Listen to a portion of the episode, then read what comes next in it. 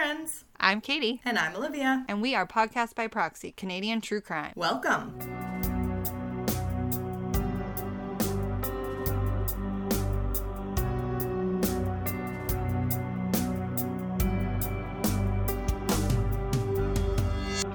We're live. Before 10 a.m. Before 10 a.m. and we're a little bit raspy today, so bear with me. Organically, it's my morning voice, but Olivia had a much more intense weekend. Well, two weekends back to back. My voice like barely came back to life before Saturday when my brother's wedding happened, and I just lost it all over again. So this is the best I can do. We'll take it. Yeah, there's a lot of yelling, a lot of scream singing. We all know how it is. Actually, I woke up Sunday morning and me and my dad sounded exactly the same. So I guess he had fun too. Shocker, you guys look quite alike too. But yeah, it was really wild to be in two weddings, back-to-back weekends, that two people I'm very close to. One of them's your baby brother. One, my baby brother. The other, my childhood best friend that I've known since I was like 2 years old. Ah. So it was just these two really monumental weekends for me all at the same time, which was kind of cool and allowed me to like enjoy wedding week, if you will. Like I kind of just made it an event in my life. It was like New York Fashion Week for you. 100%. So yeah. It was like I had the whole week off basically last week. I only worked at my regular job one day, and it was cool. So yeah, thank you to my friends and my family for that. The pictures were so pretty. I cannot wait to get like the professional photos from both, because I don't know, like the iPhone photos and the memories are so nice, but I just feel like I'm so excited to get those back. I like that picture of you, your mom, and your cousin. Yeah. And yeah, that's the thing. I love family. Sandy's lipstick. So I saw family from out of town. Sandy would hate for me to tell this on the podcast, but tell it. I saw Seven Drink Sandy for the first time in my whole life. She danced with my dad's tie around her neck.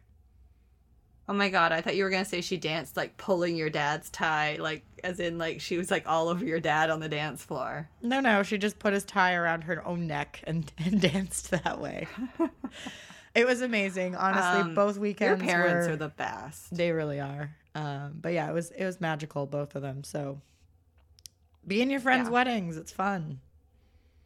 Yeah, I was just, like, in awe of the pictures you were posting this weekend. I loved everything about it. It's very, like, I loved the vibe. And, again, I said this immediately. I was like, I love the color palette.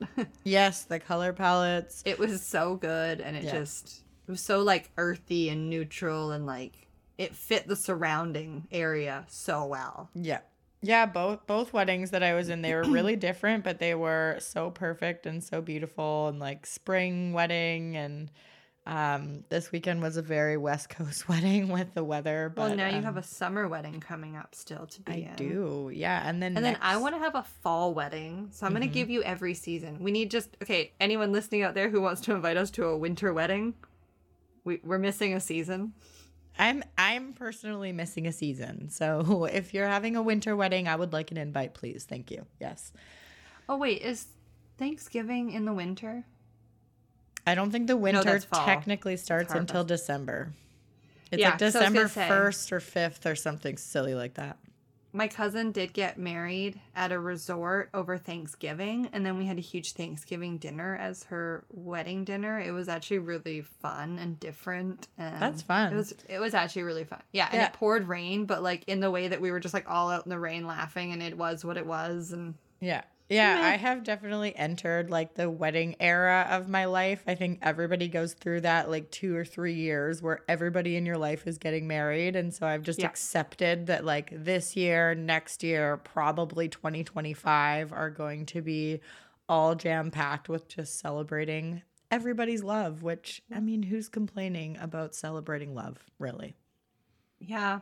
Well, remember, like, just before COVID, I think one year I had 4 weddings, and it was because the person I was seeing, their friends were in that, like, few-year window, wedding so era. I was going to all those weddings, so it was great. Mm-hmm. And now I feel like my friends are starting to, and, like, Simone's friends are starting to, so he's like, we now have all these other weddings to go to. That's part of the reason, too. I was just telling Olivia, we were going to get married in 2024. We've now decided to move it to 2025.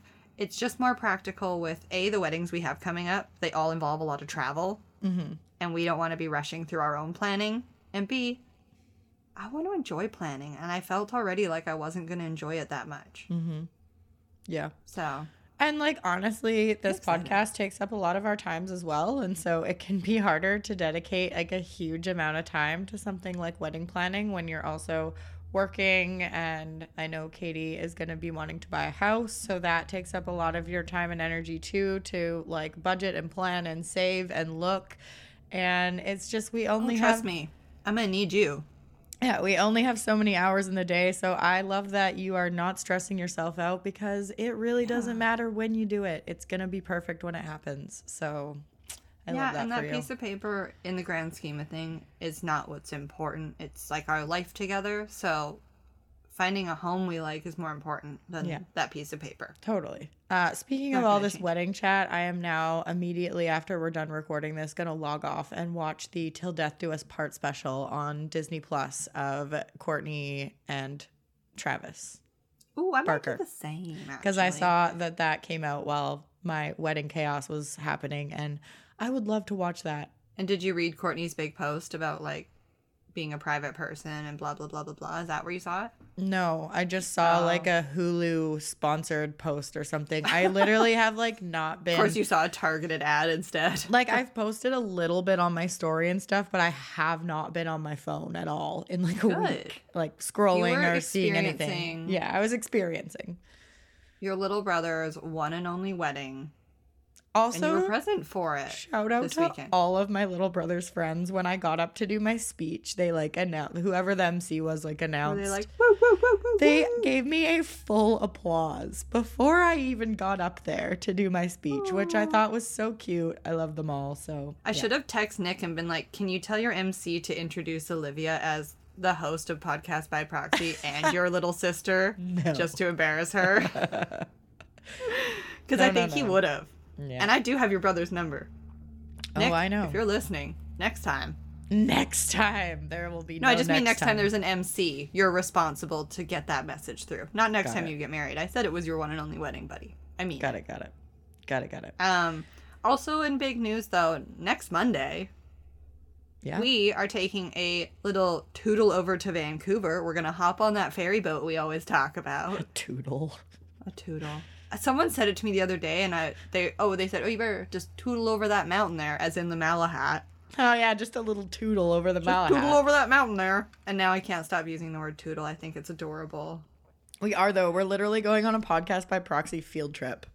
We are. We're going to Vancouver. We are going to go to the 604 Network studio to meet the network and see the studio and hopefully do a little bit of work there. We're very, very excited. It's our first it's not our first podcast field trip. We did CrimeCon, but it's our first. But that was a little more fun. This is a little more work. And I'm excited for a work trip. Mm-hmm. Yeah, it's really exciting. The show, I feel like I say this every single week, but the show is continuing to really grow. And every time we see a message from any one of you, any new listeners, we get so excited. Anybody correcting us. I mean, we're fine with that too. But no, I saw somebody recently say like, "Oh, I just started listening, and I love it, and it really brightens our day, and it keeps us going." So I also love seeing like, "Hey, I started listening because of this episode." Like 100%. I like to know the episode people like starting on or why they started listening, because when you listen to one episode, then you type in that case name and you go find someone else.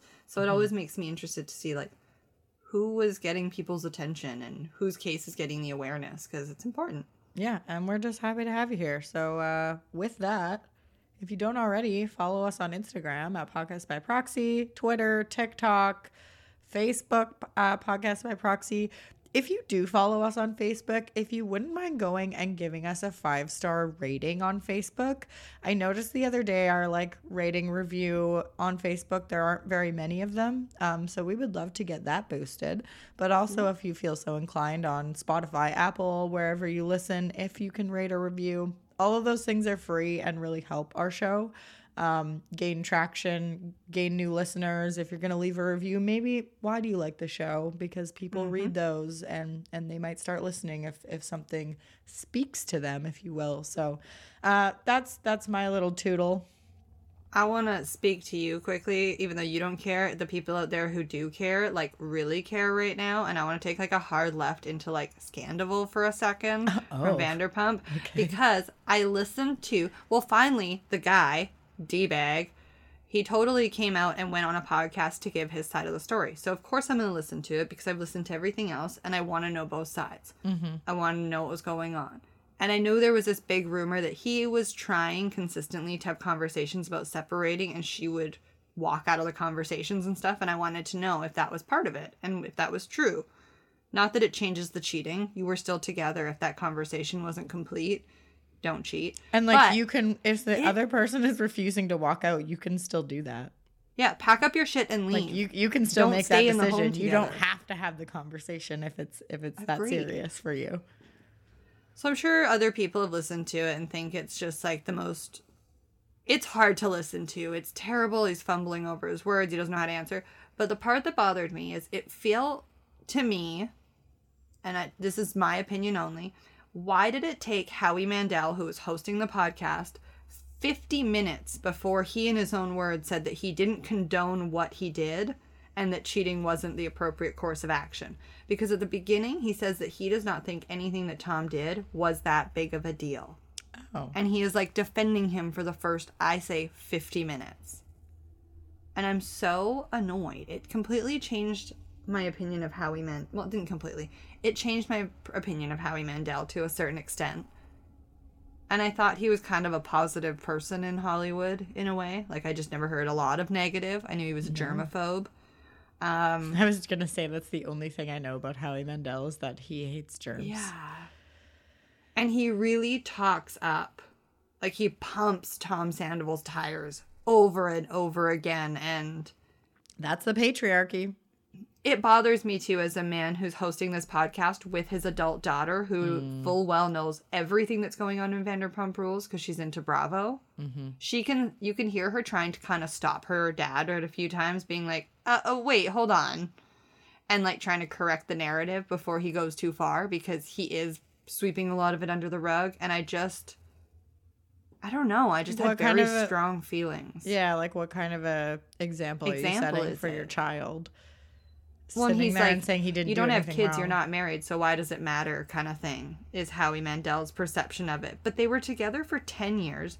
They own a $3 million home, which he has refinanced from what we hear to fund his restaurant. Like, they have a lot of other factors tying them together. Also, I feel like being married with kids isn't the only indicator for deserving loyalty in a relationship. Like, that's ridiculous.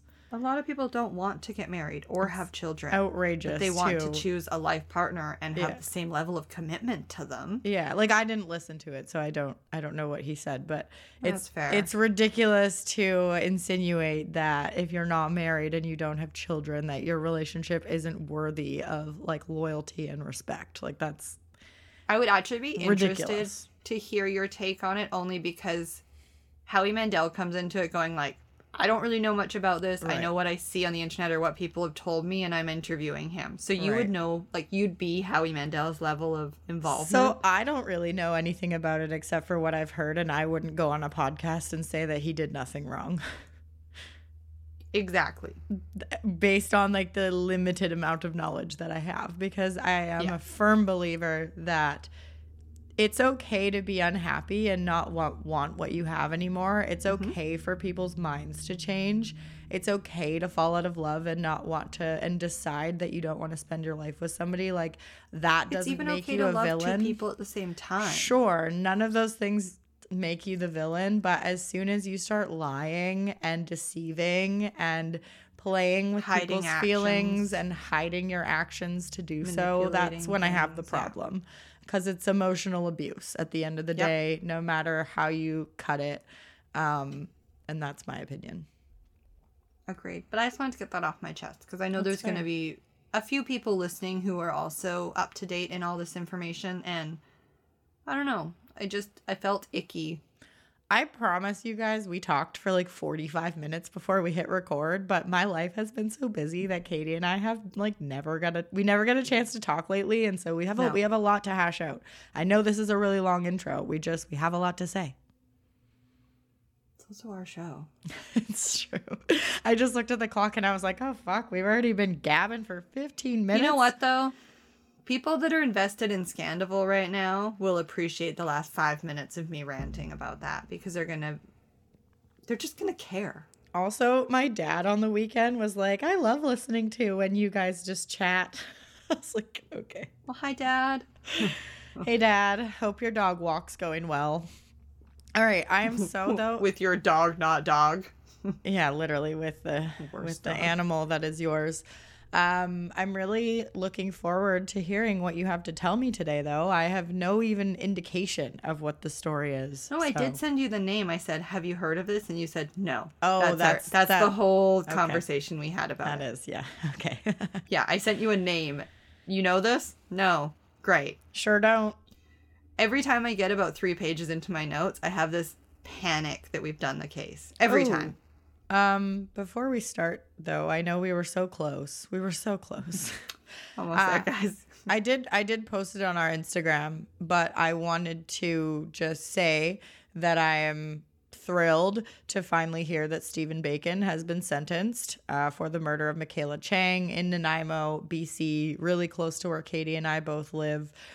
This has been ongoing for, I think, like 6 years plus at this point. The Bacon Brothers have been a common coin term for years here. Katie's fucking sick of hearing about them, but this case specifically has been ongoing for so long and caused so much heartbreak in the community of Nanaimo and grief that is still ongoing to today. Even. I talk to teachers in Nanaimo who still say that their kids are suffering from this loss.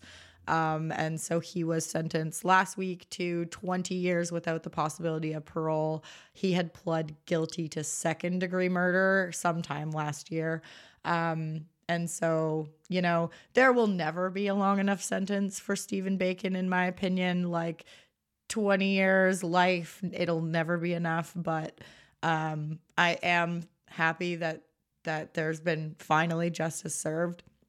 And I do really want to tell that story in the next couple of months on the show now that we have the information, because that case was under a publication ban for so long. There really wasn't enough information that the public was even aware of or that was able to be told. So we have talked about Michaela's case a couple times briefly, but I do want to give it its her own moment. And so we will be covering that soon. Yeah. Yeah, that's all I wanted to say. You're right. I am just fed up of their names. Not hers. It's not about her case. No, the Bacon Brothers specifically. I'm so fucking over the Bacon Brothers. Mm-hmm. Like, fair. Yeah, really fair. Ugh. Yeah, really fair. But with that, let's hear what Katie has to tell us. We're going to the Apple Capital of Canada today. Do you know where that is? No, I was just going to say, what is the Apple Capital? Okay. Can I go there? I love apples. I thought this would have been in the Okanagan. I thought that would be here. Yeah. It's not. I was just going to say, is it in the Okanagan? It's not. No. We're going all the way over to Nova Scotia. Nova Scotia? Right? That's so random to me. Yeah. Huh, so apparently we're going to a little town. It has about like 2,400 people at the time of this case. It's called Berwick. And it's in the Annapolis Valley region, which I always want to say Indianapolis, and it's not. And they call it the Apple. It used to be the Apple Capital of Canada. Obviously, like, harvest has diminished over the years, but it was the Apple Capital of Canada. East Coast has really taken all the capitals. Hey, we got like the maple syrup belt over there. Now we got the Apple Capital, and also just like the country's capital. A lot of natural sugars over on the East Coast, though. Watch out for that diabetes there. It's funny, though, because, like, in the city center, they still have, like, this ginormous apple as a display, even though they're not the Apple Capital anymore. And now they're known for, like, making tires and farming chicken.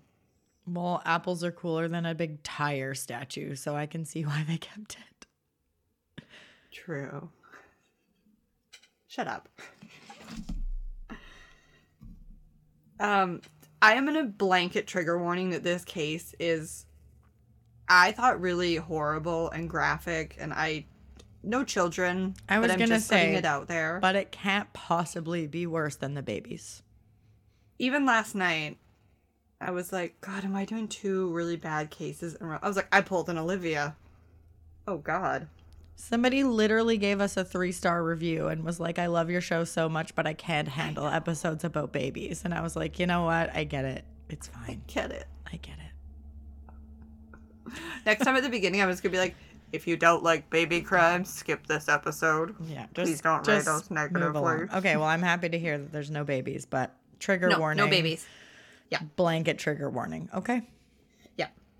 So, October 23rd, 2013, it's 1:45 a.m., middle of the night.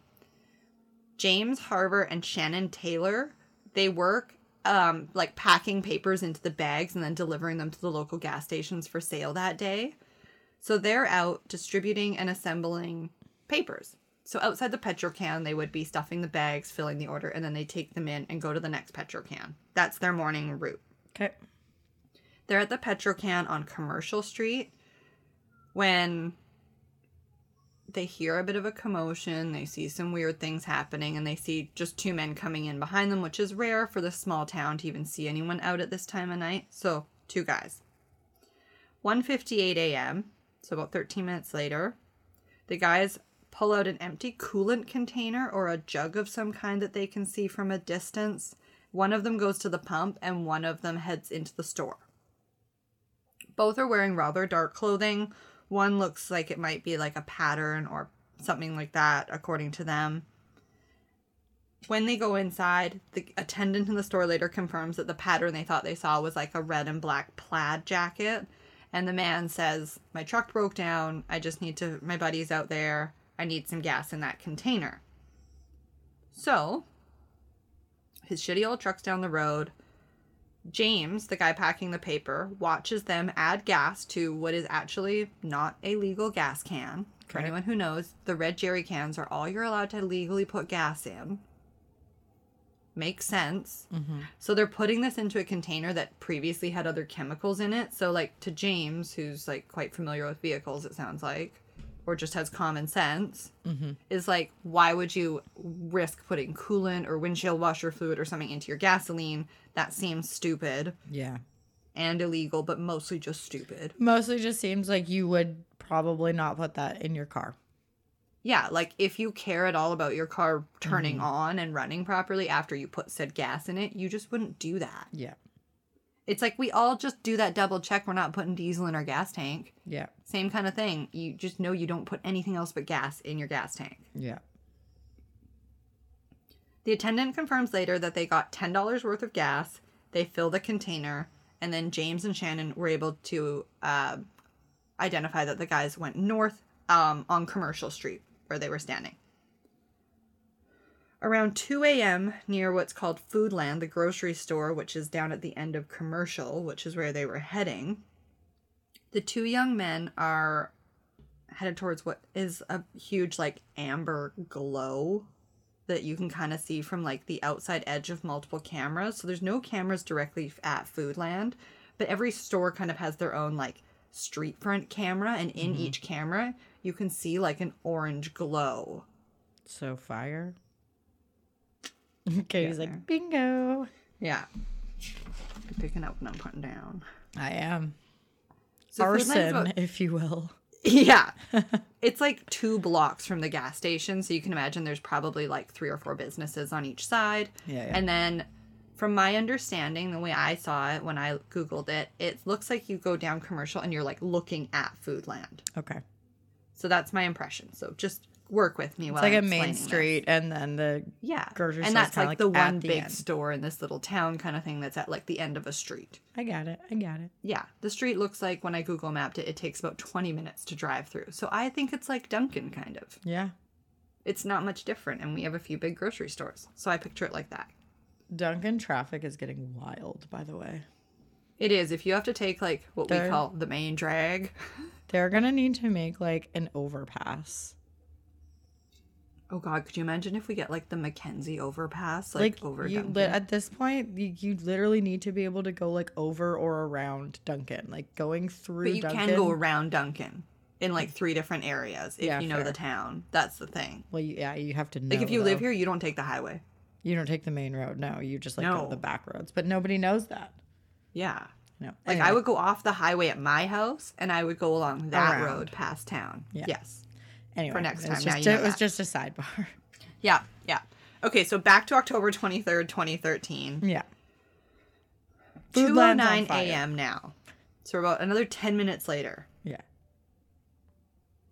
Terry Dodry, who is a clerk working at Foodland, looks outside and he can see that a bus shelter out in front of the store has been, like, lit on fire, or there's a fire in it of some kind. Okay. And we come to find out later these two were, like, notorious for actually, like, starting small fires and just, like, making police chase them around town. They're just bored and they're assholes and they drink a lot. So these two guys, yeah. I feel like if you live in a small town, you know those guys in your town. There's always one or two. Exactly. And always. I knew that it would come to us. So I'm like, I'm just going to put it out there now. These guys were just, like, kind of shit disturbers. Mm-hmm. Yeah, we all have them. Yep. Every town. Yeah. Some have the Bacon Brothers. I immediately thought of two people in my mind that I could think of two people that I went to high school with. Yeah. Yeah. They're like in my generation, that would be them. Yep. 100%. Yeah. So 2:09, Terry immediately calls the police and he's like, there's a huge fire outside. You need to get down here right away. All of a sudden, panic changes in Terry's voice, though, because he starts to also relay to the dispatch that there's a very well-known homeless man who lives in that bus shelter. And that's his concern. He doesn't know if he's near it, outside of it, or anything, so he's just raising concern for that. He said he sleeps in the shelter. He sleeps, he's well-known to everyone. He's always sleeping in, the same spot, the same direction, with his bag of stuff. It's just like clockwork. That's so nice that somebody was looking out for him, though. I know. I love that. So Harley Lawrence, he was fairly well known to the community. He had lived there about a year. And so at 2:10, Shannon, the woman who's, 2 blocks away, so a minute later, she's leaving the Petrocan heading north to go to her next stop. And she's, actually cut off by the fire truck because it's already on the way there. So, obviously, she kind of follows it. She's intrigued. It's 2 a.m. She's got nothing better to be doing. So, sure. I'd be kind of curious. Yeah. She can also kind of see the glow from where she is, so she knows it's not far. So, she's like, oh, shit, looks like Foodland's on fire. Mm-hmm. Well, and they just had this weird encounter. Yeah, and, I feel like you might be thinking about it in the back of your head. You just had this weird encounter with these guys at the gas station. Yeah, Yeah, there's something in you pulling you to see what's going on because... Maybe you have information. Yeah, sure. Or just because humans are curious cats. Yeah. We just so she follows. She sees it's actually the bus shelter, not the grocery store. She quickly calls James to let him know. A, because it might be affecting his part of the route. And B, because he might want to come down there and just see if anything's going on that he can help with. Right. She takes a few pictures thinking that it's just a bus stop on fire and it's something you won't see again. And the news wasn't there yet. So, of course, we all pull out our smartphones. Of course. And she said it was kind of weirdly beautiful, the contrast of a fire against a night sky, which I totally get that. Immediately, though, after she took the photos, she had the same thought. Where's Harley? Mm-hmm. I don't see him, and she drives by him every morning at 2 a.m., and she sees him sleeping in the same direction in the same spot. Fire crews are able to dismantle the fire, but upon removal of all rubble, soot, broken materials, and what was left, they're able to see that between the remains of the bus shelter, there's severely charred human remains in the bus stop. Mm. No clothing is left on the remains. It's completely singed due to the inferno. And when fire crews initially arrived, one thing that they said they noticed afterwards is all of the glow was coming from, the ground of the bus shelter, which they thought was kind of odd. But yeah. It's because it wasn't the bus shelter that was on fire. It was inside the bus shelter had been lit on fire. Okay. So the smell of gasoline was present once they were able to stop and really take in the whole scene. Locals said that when they would drive by, they would always see Harley sleeping lengthwise, like north to south. So almost like in front of the grocery store, lengthwise with the front of the store. Okay. Upon inspection of the fire, though, oh my God, this is so sad. They noticed that his body is facing east, referring to he likely tried to escape. Right. The bus shelter. We come to find that mental health was a big factor to why he's on the streets. And that also plays into the consistent repetition of him doing things the exact same way. So that's why everyone was like, he wouldn't have been facing east. That means he would have been like laying out, facing out the door. Yeah. That wouldn't make sense. Yeah, it doesn't follow the pattern of his day-to-day activities. No. Apparently he always walked around with just like a cup and like a bag of like three things that were just like his staple, and it was like a blanket and I don't know. When you'll see his picture, he's like kind of cute as a button. I really don't want to cry on today's recording, so I'm going to not look at his picture because there's few things in this world that really get me, and homeless people taking advantage of homeless people is one of them. Yes. I know, and I can tell that I'm starting to cry. Like and all I wasn't of those crying doing videos that go around online of like social experiments and like people on the streets are always so kind. They like they'll sob. Give their like that guy that's like, hey, do you have 50 cents for a cart? And a homeless person will take it out of their cup that maybe has a dollar in it. Mm-hmm. And but they'll turn around and hand them like $1,000. But someone like you or I even walking into the store might, without even thinking about it, being like, nope, sorry, because we're in a hurry. Yeah.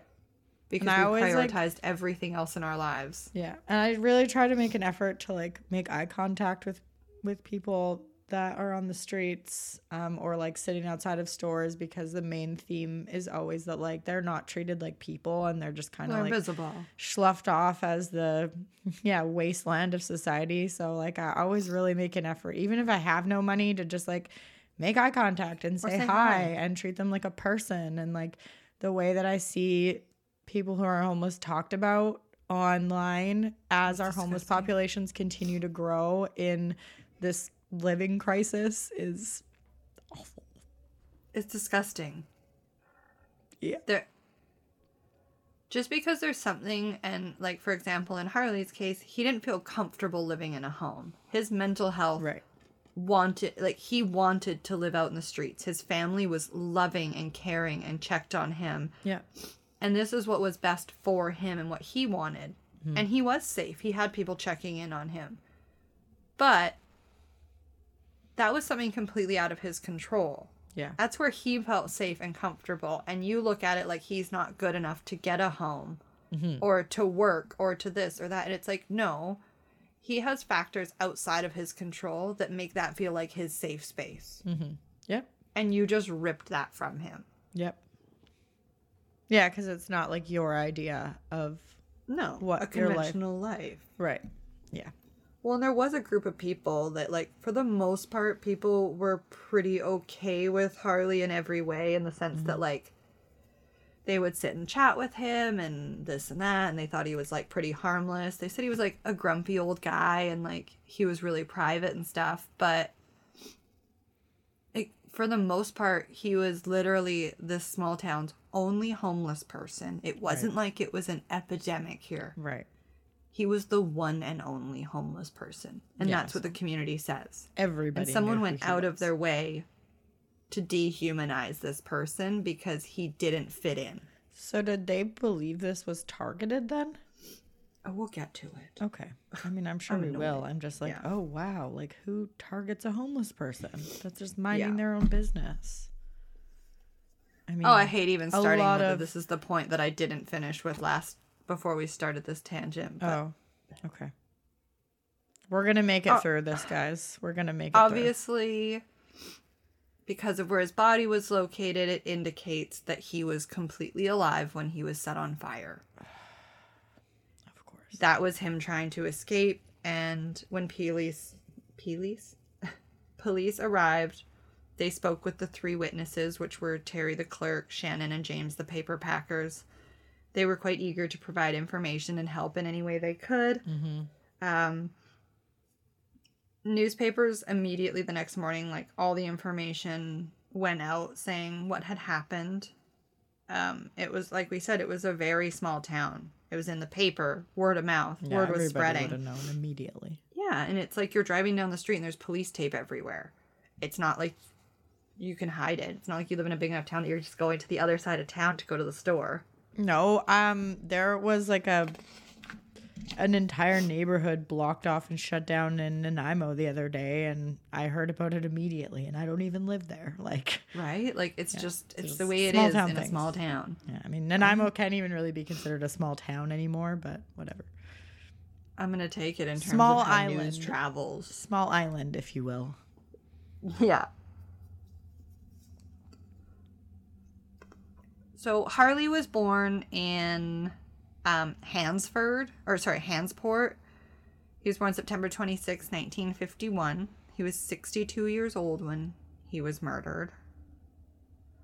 He lived in the farming community growing up, and as a young man, Harley began to suddenly, not trust his loved ones as he became a young adult.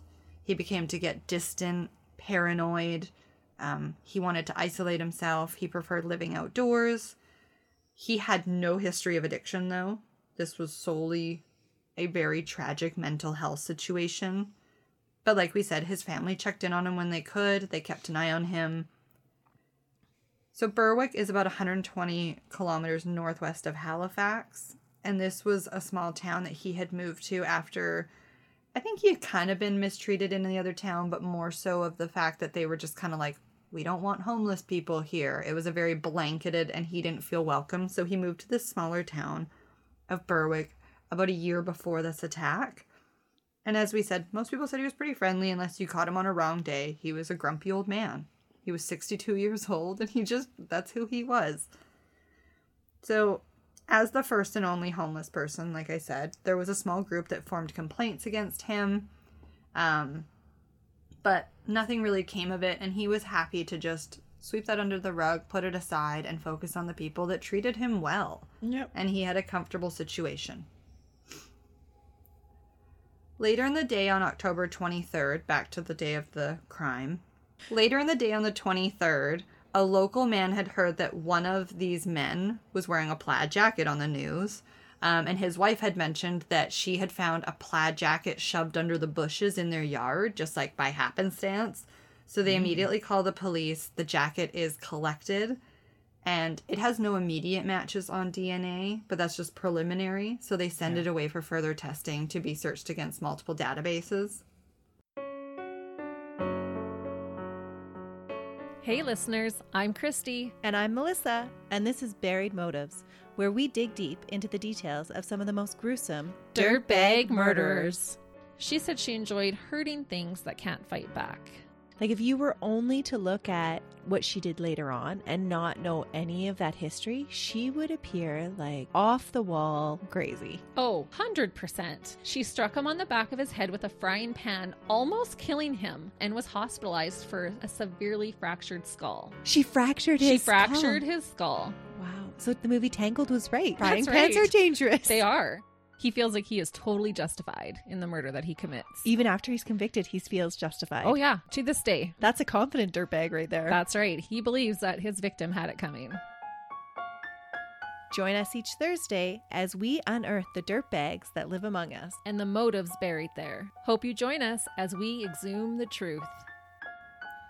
Reviewing footage of the CCTVs in the area, although it's not directly on the bus stop, there's two men seen running from the area on other CCTV footage outside the area, but in two different directions. Oh. So it looks even more suspicious that now you have two people running from the same spot at 2 a.m.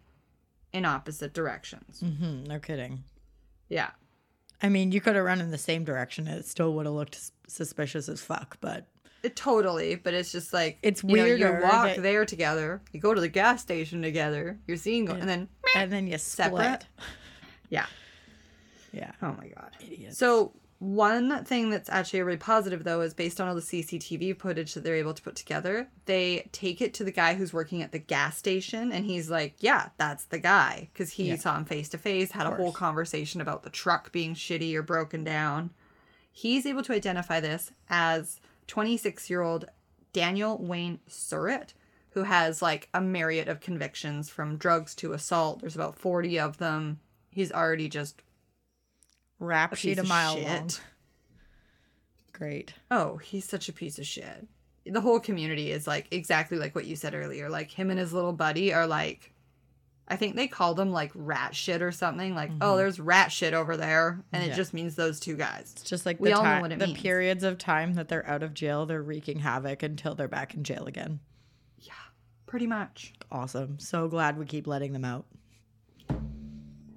So they go find Daniel, or Surette. They find Surette. He refuses to admit anything at all, or that he was even in the area. His mom and his girlfriend also back up his story, saying that he was at home, saying that he had no part in it. And when he was asked about the fire, he was like, no, I have known nothing about this, officer.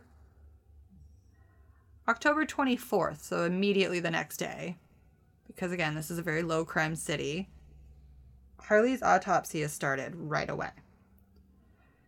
Fingerprints had to be used to confirm his identity because his body was badly damaged from the fire. Yeah. His cause of death was thermal damage and inhalation. For anyone who doesn't know, thermal insulation is like when you breathe in the fire. So it's like you also burn the inside of you. Mm-hmm. So you actually raise your body temperature so high that you die is essentially what it is. Cause of death, burned alive. Yeah. Thermal inhalation, though, specifically. That's like, fucked. Burned alive via thermal insulation. I've never actually heard of... I didn't know that was a thing.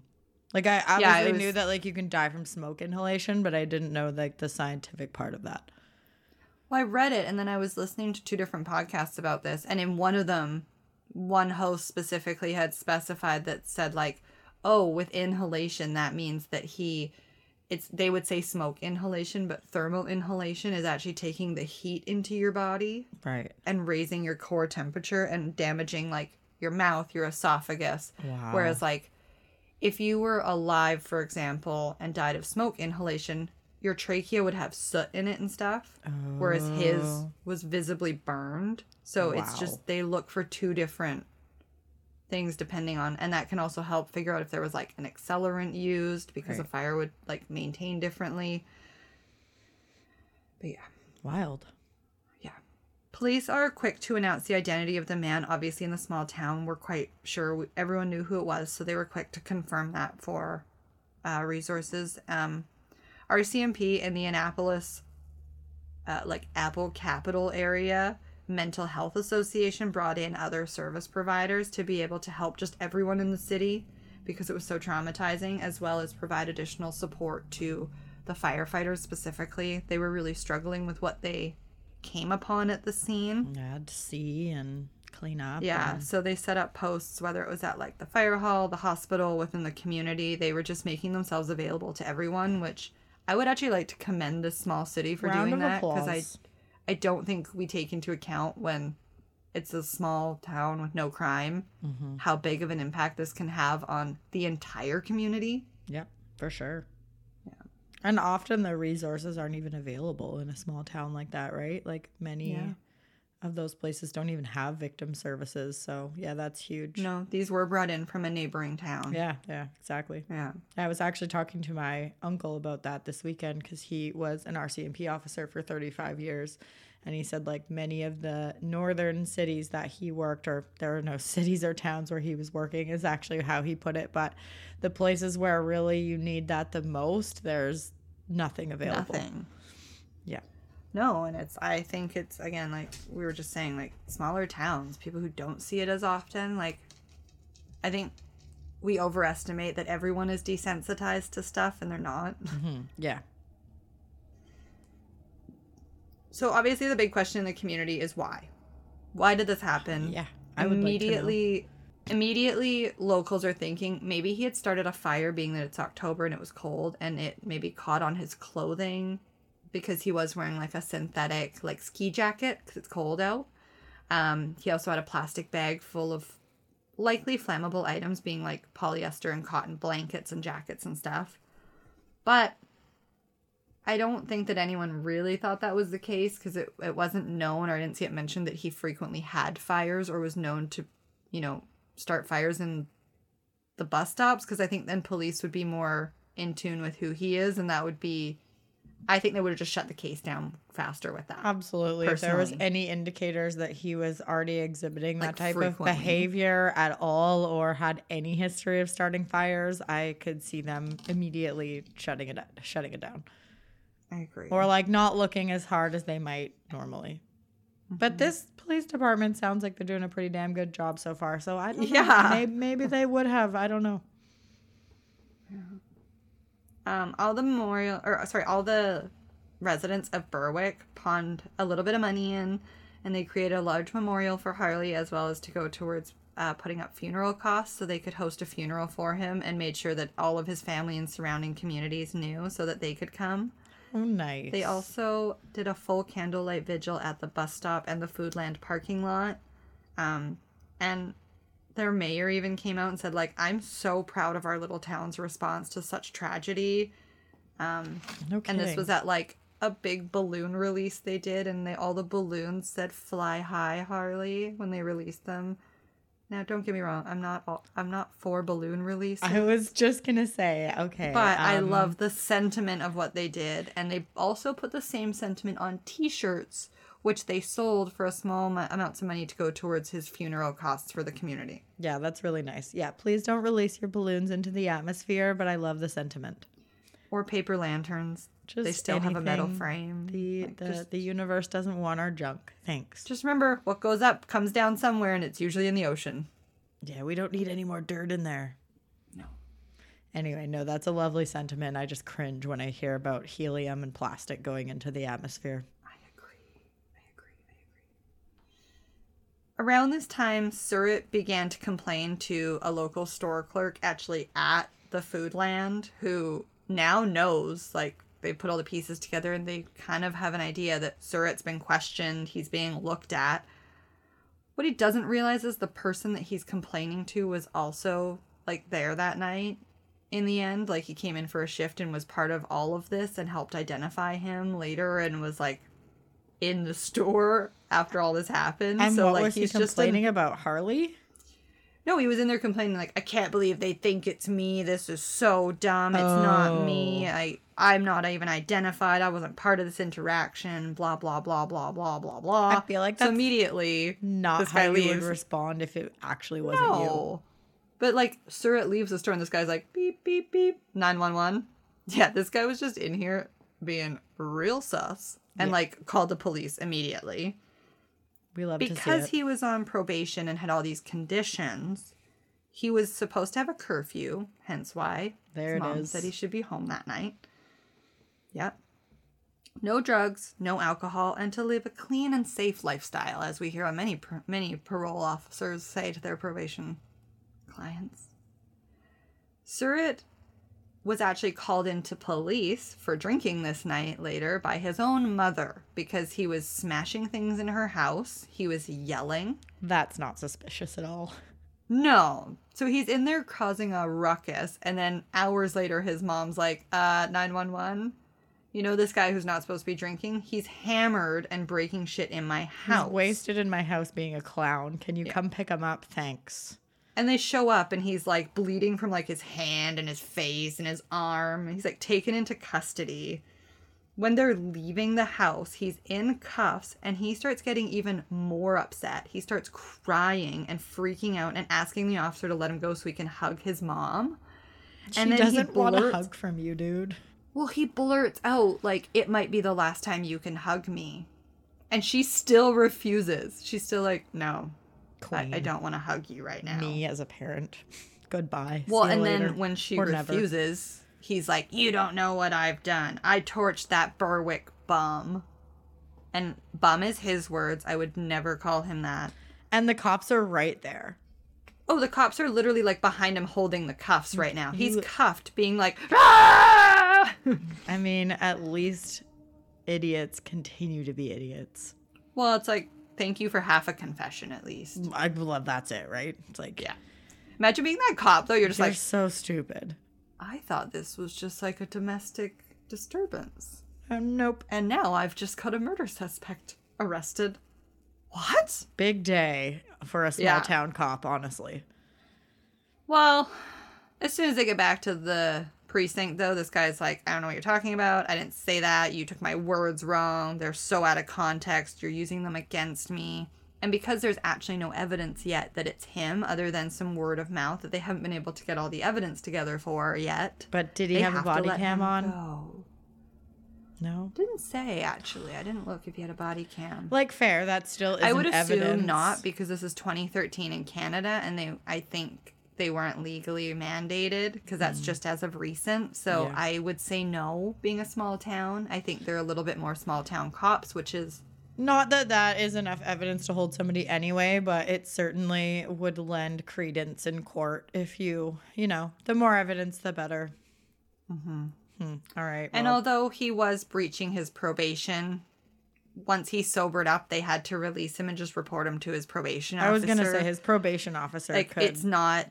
I think that's a big misconception for people. Like, police might find you doing the thing wrong, it's not their job. They don't do anything about it necessarily unless you're endangering someone or yourself. No. Otherwise, they sober you up, they send you back home, they call your probation officer and they go, hey, John Smith was caught being drunk in public again and he has a no alcohol order. And it's your probation officer's responsibility to review all the facts and make a proper recommendation based on what you did and how you breached your probation. Yeah, correct. I hate when people are like, well, why didn't the police just arrest him? Because that's job. Like, they can't always arrest someone. Mm-hmm. Well, that's like, not... Yeah, like it is their job, but in this case, it's not their job. It's not their job. So police had this half-assed drunk confession, so they had to release him due to lack of evidence. But during this time, they approached Surette's girlfriend... like overnight while he's in jail to talk to her now that he's kind of like out of the picture and not breathing down her neck. Right. Because she had provided an alibi. Yes, but now they're going to her and saying, hey, he started talking to us. This is what he said, because she wasn't in the room when he did that in front of the mom. Right. So they think he's confessed to police, or she thinks they've confessed to police, and now he's talking. So now she's kind of like, oh, he's talking? Because I don't think any of these people are... that sober, to be honest. Sure. Police are careful just to imply that Surette's talking now. They press her and they believe that he's confessing. This is when she starts to mention that the other man at the house was his friend Kyle David Fredericks, who is a 25-year-old in the community, also known as Trippy. Cool nickname, bro. Yeah. So ding ding, here's our second suspect, though. Mm-hmm. She says they were together, they were drinking at the house... They go out. They just want to have some drunk fun. They left early in the morning, probably close to midnight. No idea where they were going or when they'd be back. This wasn't uncommon for these two losers. In the early morning, they did return, though, very upset. They immediately both took turns having a shower, changed into new clothes, but she cannot forget that smell of gasoline in her house. Gross. I mean, it's very strong. It is, and you know, it's like, even if you just get like a little bit on your hand when you pump gas, it's like, woo, woo. So she immediately started to ask the men, like why there was so many like police in the neighborhood. Like she kind of woke up and went like, holy shit, guys, do you know what's going on? Right. Naturally, they were out all night, do you know? Finally, like after she's like, what is it? I wonder what it is. Like just being nosy, he turns around and says like, I lit him on fire. There like she, it's like almost like her incessant asking just like made him kind of snap, and he just like. Meh. After that, she hears the two men in the other room talking, and Surette tells Frederick like, deny, deny, deny. I will take all the blame for this. I was there. I'm just gonna say like you weren't even there. Why? So I don't know. He was just like, bro, I got you. But like what? I don't know. Maybe it's because, like, he had a bigger rap sheet, so he was kind of like, oh, buddy, don't go down for this. Like, maybe. I'm already. But he later says, like, I'm never going to get caught for this. So I think he's just, I think he was just fucked up on some stuff. We come to find out he was on a lot more than alcohol. Right, yeah. Just, like, no sensible reason. Yeah. So he was concerned also because Frederick had been acquitted of, like, a criminal negligence charge because he had sold someone drugs and they overdosed. So I think that in the back of Surette's mind, like, he had a better chance of getting away with this. Right. But because the other guy had the criminal negligence and someone died, that they would see that as, like, a double up and go harder on him, which he's probably not wrong. But, I don't know. Again, people already knew it was them. And just, like, don't murder people and then you won't have to think of these things. No. Not that hard. You're going to love this, though. In early November, so just, like, weeks later, they decided to deploy a Mr. Big technique on these guys. I can imagine it didn't take them that long. No. First interaction. Probably the smallest Mr. Big operation in the history of Mr. Big. Oh, well, here's the reason why they did it. They tell him the why the first time they're together. Surette says that he believes that Harley was planted in town by the police as an informant to essentially be, like, watching the town because he's the only homeless person. What? He said that he had heard from word of mouth around town, like him and Frederick had both heard that people have seen Harley use a cell phone, an ATM. Like, they believe that he's actually, like, a person who goes home at night sometimes. Homeless and, like, people can use cell phones and ATMs. I know a lot of people who work in the homeless community and with, like, outreach programs, and cell phones are provided very, very regularly. It's a cell phone in this day and age is a necessity. It's not a luxury anymore, people. No. It's a lifeline. Because, like, there are no pay phones anymore. Yeah. And just because someone's homeless doesn't mean they don't get, like, social assistance checks. He could even use an ATM. That's some paranoid and, like, skewed fucking thinking. Yeah. Like, their brains must just be fried from whatever they're putting inside of them. Mm-hmm. Well, and in this process, they're able to find that there's, like, one teeny weeny outstanding warrant for Surette. So when he makes this allegation, they're like, let's pick him up on this other warrant. Let's get him off the streets and let's deploy Mr. Big on Kyle. Love to see it. Let's do this. So they pick him up for his warrant. He gets 6 months. So now they go, great. We have 6 months to use Mr. Big on Kyle. Police can talk to the girlfriend and the mom more. We can do this. Yep. So just as we approach December, the plaid coat gets its results back as well. So he's in jail and we get results back. So that's wicked. It's a full DNA match. Of course it is. because his obviously has a sample in the system from his previous 40 convictions and charges he was arrested on. I'm shocked. Yeah. So pan to Kyle and Mr. Big just chilling over here now. He's trying to get proof of him or confirmation that Surette did it or did it all. Specifically, who lit the lighter or the match or, like, who lit the fire. Kyle says that even on nights that they were bored, he confirms that they were the two in the neighborhood that would go out and set fires everywhere. Right. As I was saying earlier. Cool. I'm so glad you're proud of your accomplishments. Yeah, and he goes, well, this night was no different. So we just, like, hit up the gas station, got our little jug of gas. Beep, boop, beep. And they just, like, went off wandering. As they were waiting at the gas station, like, by the curb, they also spotted James and Shannon across the road packing the papers. So they just, like, stalled for a bit. And that was kind of the commotion, is because, like, these two guys were, like, moving around the parking lot. And that's why they saw them. They were just literally lingering, stalling, standing right in front of them.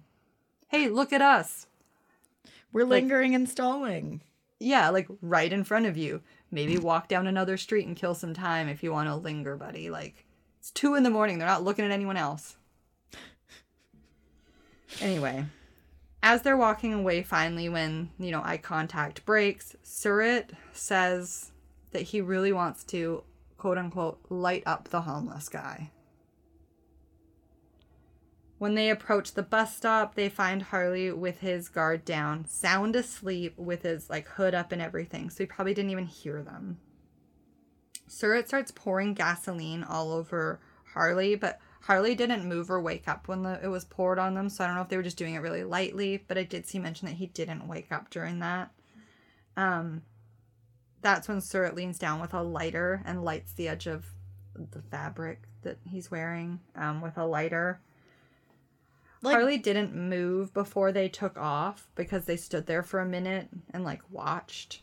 But at the same time, he has so many layers on. because he's sleeping in the streets. Right. And they could have, like, lit the bag that was next to him with his stuff in it. Like, we don't know exactly what piece of clothing was where the fire started. Like, and didn't even light the bus stop on fire. Because, like, at the beginning of this, I was like, you know, let's hope that they were just being arsonists and he happened to be in there. And that's equally as awful. But actually, this is fucking worse because they intentionally lit him on fire. Like, they went and got gasoline. What kind of garbage do you have to be? Talked about it a bit more. Walked down there, willingly poured it on him, and then lit it. Like, they had so many times to change their mind. This person did nothing to you except for talk on the phone and go to an ATM. And we don't even know if he did those. Those were just things that they said that they saw or heard word of mouth so that they could justify that he was an informant. Well, and, like, not to mention it doesn't matter if he did or didn't, but, like, all I'm saying is he didn't fucking... He literally was minding his own business. Yeah. Lock him up forever. Frederick said that he actually had to kind of, like, jump back a bit because he was just standing there when Surette, like, leaned down and lit the fire, right. That, like, when the flames went up, he actually had to kind of, like, jump back because he was standing so close. As I said, the men stood and watched for a minute before taking off in completely different directions, and that's what we saw on CCTV. They ditched some of their clothes along the way, such as the red plaid jacket gets shoved under a bush. The men then go opposite directions, meet back at Surette's house. That's when they start showering, getting cleaned up. By this point, it's about 3 a.m., that's what we assume based on the girlfriend's recollection. It took weeks for them to actually dispose of, like, the container for the gasoline, though. It was just, like, sitting on the one guy's deck for, like, weeks. They just didn't care to get rid of it. And even that Fredericks guy was like, dude, what are you doing? Like, get rid of it. So eventually they, like, took it up the mountain and threw it into the bushes or something like that. Like, so dumb. So Fredericks thought that he, and, like, kind of mentioned this to the informant, that he thought that he would be better off if Surette was, like, out of the picture. And, like, he even, like, acted out the murder for this Mr. Big to ensure that, like, he kind of eliminated himself from the like, the whole thing. Like, he's like, I was there, but I didn't actually do it. But you could have stopped it. Which, I mean, to a Mr. Big, aren't you supposed to be, like, the tough guy? Like, yeah, I did it. I mean, if you're looking for that, into like a club. If you're looking for that level of approval, sure. And they were. I think that was the thing. Like, because when he got out after the 6 months, they both immediately went to talk to the Mr. Big guy, being like, "Hey, let's go hang out with our buddy." Like, okay. It was very odd. Yeah. I mean, it's a pretty heinous crime. I can see why you'd want to try and separate yourself from it. Even like the most awful person, I would like. I can appreciate that you don't want to be associated with this because it's heinous.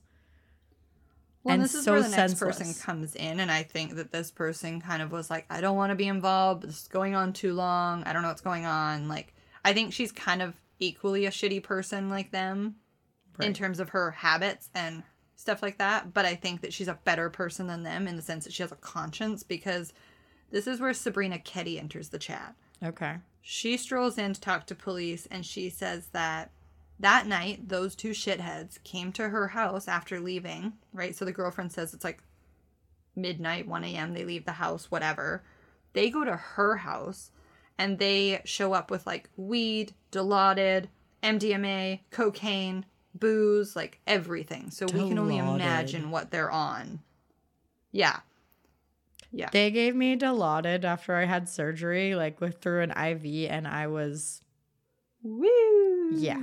As soon as I hear anybody taking that, I'm like, that's not the vibe. That's not the move. If you're not highly in pain, you will not think straight. It needs to be focused on the pain, or else you're just fucking yourself up. It makes you so loopy. Yeah. No, can't do it. I'm not a fan of being out of my own element or out of control, so, yeah. So, April 24, 2014, the 6 months are up. Surette's getting out. This is where they're going to both meet up with Mr. Big. He meets up with them. They begin talking about how, like, quickly Surette was incriminated in this and what could incriminate himself, and he confirms all the things that police thought incriminated him, he confirms them all to the Mr. Big, including that he wasn't wearing gloves, he didn't wear them when he disposed of the jug, so there could be fingerprints on it still. He didn't wear gloves when he used the lighter, nothing. He also confirms that clothes were, some of them were burned, some of them were thrown in garbage, and some were disposed along the way. So they also want to try and recollect those if possible. Surette goes into great detail about how he poured the gasoline, how he lit the lighter, and every other detail involved in that evening to Mr. Big. To prove that he's not a liability, though, Surette tells them that he has heard from the community that all the CCTV footage is like soup's blurry and there's no need to worry. No one's going to find him. Bro. Okay. You've already been picked up as a suspect. Because of CCTV footage, you actual moron. They literally took it and were like, is this the guy? To the gas station. He was like, yep, that's a clear enough picture. That's Surette. And like in a small town, there's not that many options. Again, Katie and I both grew up in like pretty small towns. Like, you know who's Sometimes who. You can just recognize that red plaid jacket because you know someone that wears that jacket every fucking day. There's no random people that like might look like you. And if they're stranger to you, they're not stranger to your neighbor. No. You ask two people close to you and you'll know who someone is or what's going on. Like we said, small town. Small town living. You can't get away with much. Pros and cons to it. Yeah. So the day he's arrested, he goes to Mr. Big, tells all this shit. That same night, he's arrested again. Of course he is. He's literally out for like less than 12 hours. It's so dumb. So, to get Sabrina Keddy's whole story now in conjunction with the information they've just collected, she says, she shoots him a text like, yo, come over, let's smoke a joint, let's get high, bring weed. They show up with the gas bottle, and then when they see, like, that Sabrina's high enough and good enough, they kind of make this impression to her they're going to go out and have some fun. So they take off. But as they're leaving, they kind of say, like, fuck it, let's do it. And they pick up the gas can. And so she refers that to them. So that's a big indication that they had the plan actually, like, well before they went to the gas station. Mm-hmm. Confirming that Frederick said, let's go grab $10 in gas. The gas attendant confirmed it. The truck broken down story is now confirmed. The why? He thought he was a cop. He literally thought Harley was a cop. It's so fucking dumb. He even had the same conversation with this Sabrina Keddy girl. He's like, yeah, don't you think that homeless guy's a cop? Isn't it weird? Yeah. But that gives them intent, right? And that's important. Totally. And then they can piece together that they left there. The girlfriend confirms when they came back, they showered, blah, blah, blah, blah, blah. Whatever. They have a timeline. Yeah. Immediately when he's arrested, this douchebag writes Harley's family, like, an apology letter. No, thank you. So also incriminating himself. Like, I'm good. I will do without that letter. Yeah. Thanks. Please don't send it to me. Well, and upon further questioning, they now find out that, okay, so Sabrina Keddy knew you were going to do this. Your mom knew you did it. Your girlfriend knew you did it. You had an accomplice. Like, how many people knew about this fucking crime and never said anything either? Yeah. It's disgusting. Mm-hmm. So they're immediately both charged and with first-degree murder. And then another person, after both are arrested, comes forward and admits that he knew about this crime. It's another guy named Kyle McKenzie who lives in the same home with them. Told police later about this strange interaction that he had with Surette back then. And he says Surette, like, came into his room after he had showered that morning, like, still soaking wet, and was like, hey, man, I did it. The bum's on fire. I lit the bum on fire. And, like, left his room. Okay, bye. And I don't know if maybe he just, like, went back to sleep thinking it was just, like, some weird... Dude does drugs all the time. He says weird shit. Right. I was going to say, like, I will say more than likely the people that this guy associates himself with are not very trusting of police and probably have their own things that they're scared of. Like, these people are all doing drugs that are more than likely they're not allowed to have. And so I understand the I'm not saying it's right. I'm just saying it's not entirely shocking to me that these people didn't come forward, because I'm sure that they were either scared to be implicated in the crime themselves, scared to be caught with all these other crimes that they're committing on a regular basis that they're getting away with. Like, it, I don't know that this is a demographic of people that are super friendly with the police. Comfortable, yeah. Yeah. But I'm not saying it's right. I get where you're coming from. And I think the shitty behavior. I think it lends to this fact, though. Also, we're at the 6-month mark after this has happened, and his mom is just now coming forward with her information. Right. Which is. But like, I also think at this point, we all know that mom has lied, and mom has realized, like, okay, I gotta fess up, or I'm gonna be in shit now. Mm-hmm. So she finally goes to police and says, you know, that morning I did see him wearing a t-shirt and PJ pants. He had just gotten out of the shower at a weird time of the morning. There was quite a commotion in the home. And he said, I've done something bad to the bum. So he's now mentioned to 3 people, maybe 4, that he's done something to, quote unquote, the bum. And I'm just saying this because we know that Harley is considered the bum in their eyes. He is the only person in town they consider this, so why did they not take more action? It really bothers me. I 100% agree. Like, multiple people now know that he has committed this. Somebody say something. It's shameful that nobody said anything. I'm just saying that, like, more than likely the reason they didn't is because they were too scared of getting caught for shit themselves. Yeah. Well, yeah. Because it's at this time, too, that, like, because she's standing talking to them, she can see all the first responders down the road, like, all the lights flashing. That, like, they're not far from there. They just ran around the block and were home, essentially, it seemed. Mm-hmm. So she's standing in the living room, and she's also asking questions why, and that's... He just repeats, I've done something bad to the bum. Both the guys decide that they are going to plead not guilty to first-degree murder. Guys... Upon going to trial, though, they do change their plea to guilty for second-degree murder, both of them. Harley's brother had passed away in that 6-month period during that, and they say that because of the stress on him and his family, his heart just gave out. He had a heart attack, and they truly believe that if this stress hadn't been put on their family, he would have had a much longer life. 100%. I agree, too. Especially, he's in his 60s. He had a lot of life ahead of him, potentially. His brother wasn't that much older or younger than him. At the trial, Surette apologized for what he had did, but really didn't take any accountability. And he didn't actually take the stand. It was just during, like, family impact statements. And, like, I don't know. My opinion is, like, you're looking for a reduced sentence. Like, you wrote an apology, and the only time you talk is to say you're sorry and you didn't mean it. Your attorney told you that if you didn't go up there and at least look like you felt bad, you were going to get the maximum sentence, and so you went up there and tried to look like you felt bad. Yep. That's, I mean, everything I've heard about this guy, sorry, but you don't care what you did. Well, I love this next move. Going into Frederick's trial, he was like, I don't want to talk. I'm not giving a statement after that. And the judge was like, okay, I respect that. That's your right.